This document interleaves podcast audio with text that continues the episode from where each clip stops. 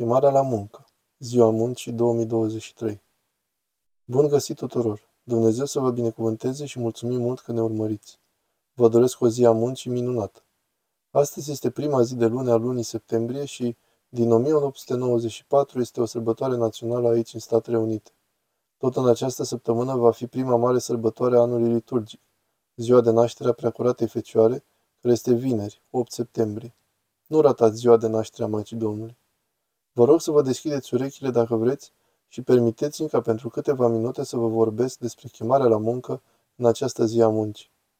Care e dispoziția creștină față de muncă și cum ar trebui să ne gândim la ea? Poate vă amintiți cuvintele Domnului nostru când a spus, Tatăl meu lucrează până acum și eu însumi lucrez. Această afirmație a provocat un răspuns agresiv din partea ascultătorilor săi care au crezut că îl blasfemiază, deoarece ei nu îl acceptau pe Domnul nostru Isus Hristos ca Fiul al lui Dumnezeu. Ei au recunoscut în cuvintele sale că el făcea o afirmație despre ceva ce Dumnezeu face în mod providențial, în mod constant, și anume că Dumnezeu, Tatăl Său și Tatăl nostru prin Har în Hristos, lucrează în mod constant. Acest lucru știm cu siguranță și toți am beneficiat de el foarte mult. El face ca soarele să răsară atât peste cei buni cât și peste cei răi, el face în mod constant ca florile să înflorească și pomii să-și dea roadele lor, menținând anotimpurile în dragostea sa pentru omenire și în răbdarea sa, și bineînțeles există economia sa sacra a lucrării de mântuire, care este un alt subiect. Dar ceea ce vreau să subliniez este că Dumnezeu este un lucrător. Lucrarea sa sacră se desfășoară în mod constant și Domnul nostru Hristos a spus că participă alături de Tatăl Său la această lucrare providențială.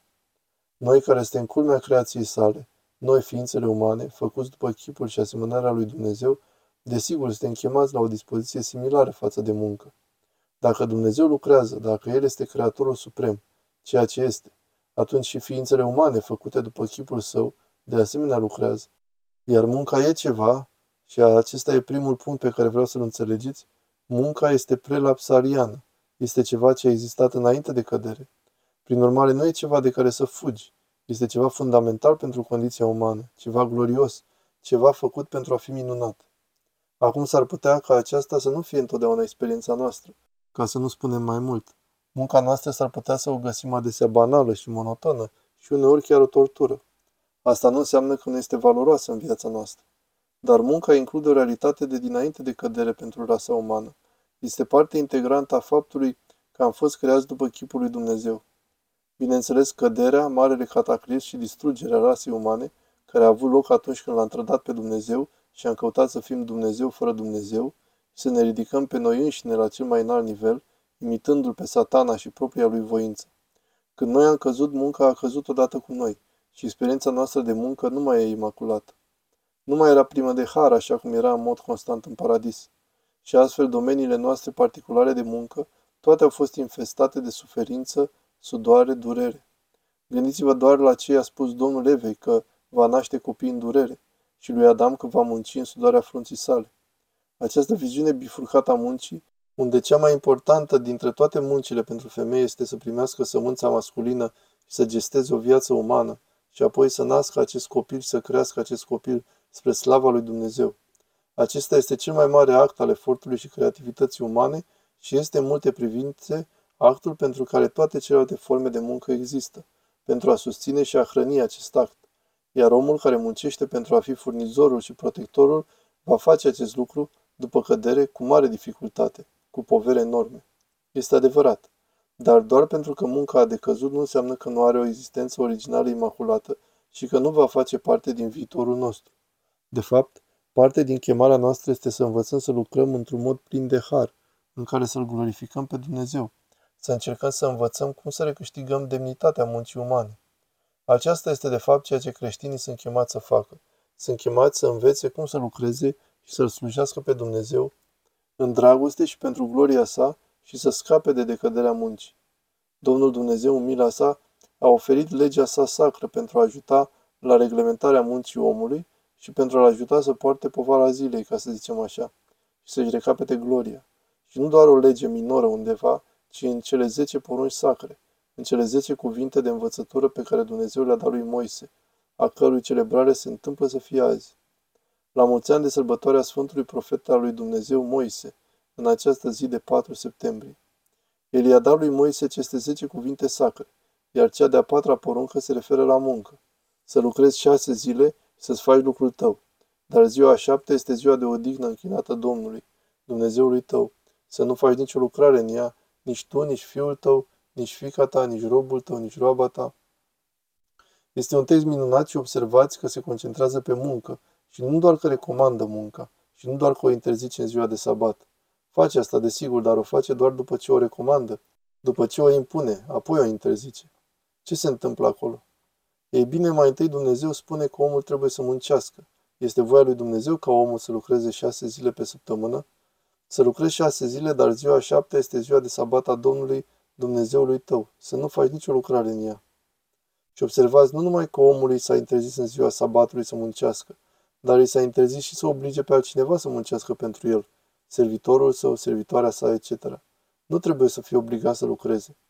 Vedeți aici acest frumos ritm sacru pe care Dumnezeu l-a pus în viața noastră, ritmul muncii și al odihnei, șase zile de muncă și o zi de odihnă. Aceasta e calea spre sănătate. Aceasta e calea de a păstra munca la locul ei, fără a permite unei persoane să devină dependent de muncă și să-și piardă perspectiva asupra motivului pentru care muncește, muncind tot timpul, nici să devină un leneș care muncește două zile și apoi își ia cinci zile libere. Nu. Șase zile de muncă și o zi de odihnă. Creștinii nu țin ziua de odihnă sâmbăta, ziua de sabat. Sâmbăta era o imagine a omului și a vieții omului. Principiul însă al unei zile de odihnă din șapte a fost păstrat mereu de biserică. Ziua noastră sfântă este desigur duminică, ziua Domnului, ziua învierii lui Hristos. Iar noi credincioși continuăm să urmăm legea lui Dumnezeu și această cale foarte, foarte elementară, atât în sens pozitiv, muncind din greu pentru slava lui Dumnezeu, cât și negativ, odihnindu-ne, tot conform poruncilor sale. De aceea ne petrecem ziua Domnului la biserică, de aceea sărbătorim marile praznice cu cea mai înaltă formă de lucrare umană, care e acea formă de lucrare care este cea mai apropiată, cea mai simbolică pentru lucrarea umană de dinainte de cădere. Și de asemenea, munca pe care credincioșii o vor face în veci, și anume lucrarea de închinare, lucrarea de dulce părtășie, lucrarea de milostenie și de budăntate. Acest mod sacru de viață e cea mai mare dintre toate lucrările și e cea cu care ne umplem viața, mai ales în ziua Domnului și la marile sărbători ale bisericii. Nu permitem ca expresiile noastre căzute de muncă să domine această mult mai înaltă, cea mai înaltă formă de lucrare, care e lucrarea interioară. Cea mai mare lucrare e lucrarea inimii, a omului interior, iar cea mai mare lucrare cu alții este închinarea comună, slujirea comună dezinteresată, comuniunea pentru încurajarea tuturor. Aceasta e lucrarea Raiului însuși și noi ne angajăm în ea în fiecare săptămână, în toate zilele de sărbătoare și ne întinerește, ne înviorează, ne pune pe calea de a ne continua lucrarea într-o stare de spirit creștină. Acum nu gândi că spui asta, părinte, pentru că ești preot și lucrurile pe care le faci sunt să studiezi scripturile, să stai la Sfânta Masă și să te rogi mereu. Și că asta este o viață așa glorioasă. Cu siguranță este glorioasă, dar nu așa cum crezi. Astăzi, în timp ce veneam să scriu această reflexie și să fac acest script, în ziua mea liberă, lunea, am întâlnit pe una dintre doamnele noastre care ajută ca dădac aici la parohie în zilele de luni. Și era afară cu micuții și făcea munca unei minunate mame, curățând după ei, spălându-le hainele, schimbând scutecele și spălându-i și pe ei, și i-am spus în timp ce veneam. Să nu crezi că asta e foarte diferit de preoție. Spiritual vorbind e la fel. Ceea ce făcea ea fizic, preoții fac spiritual. Cu toții avem, indiferent de cât de reverențioasă e vocația noastră, cu toții ne dăruim ei pe noi înșine și avem de-a face, bineînțeles, cu oameni, ceea ce înseamnă că suntem întotdeauna într-un mare amestec. Munca e grea, adesea e foarte dificilă și totuși potențialul ei este mare. Trebuie să ne gândim la ea astfel, că orice slujbă legitimă, orice slujbă care este cinstită, care are o bază morală și care nu e în principiu rea, pentru că cu astfel de slujbe creștinii nu trebuie să aibă nimic de a face, dar marea majoritate a slujbelor, de la îngrijitor la grădinar, la pictor, profesor, polițist, toate aceste slujbe sunt legitime în fața lui Dumnezeu și extrem de importante în ochii lui și sunt căi de mântuire pentru toți cei care aleg să aștepte chemarea lui Dumnezeu de a lucra pentru împărăția sa. Creștinii au ceea ce noi numim vocații, de la latinescul vocare, a chema. Sfântul Pavel spune că fiecare trebuie să rămână în poziția în care a fost chemat, atunci când s-a aflat chemat de Dumnezeu. Să stai în acea lucrare pentru gloria lui Dumnezeu, pentru că aceea este partea din împărăția lui Dumnezeu pe care ți-a dat-o în înțeleapta sa providență, cu ochii ațintiți asupra ta și cunoscându-te mai bine decât te cunoști tu însuți. Ți-a dat slujba ta pentru a-și face simțită gloria sa chiar acolo.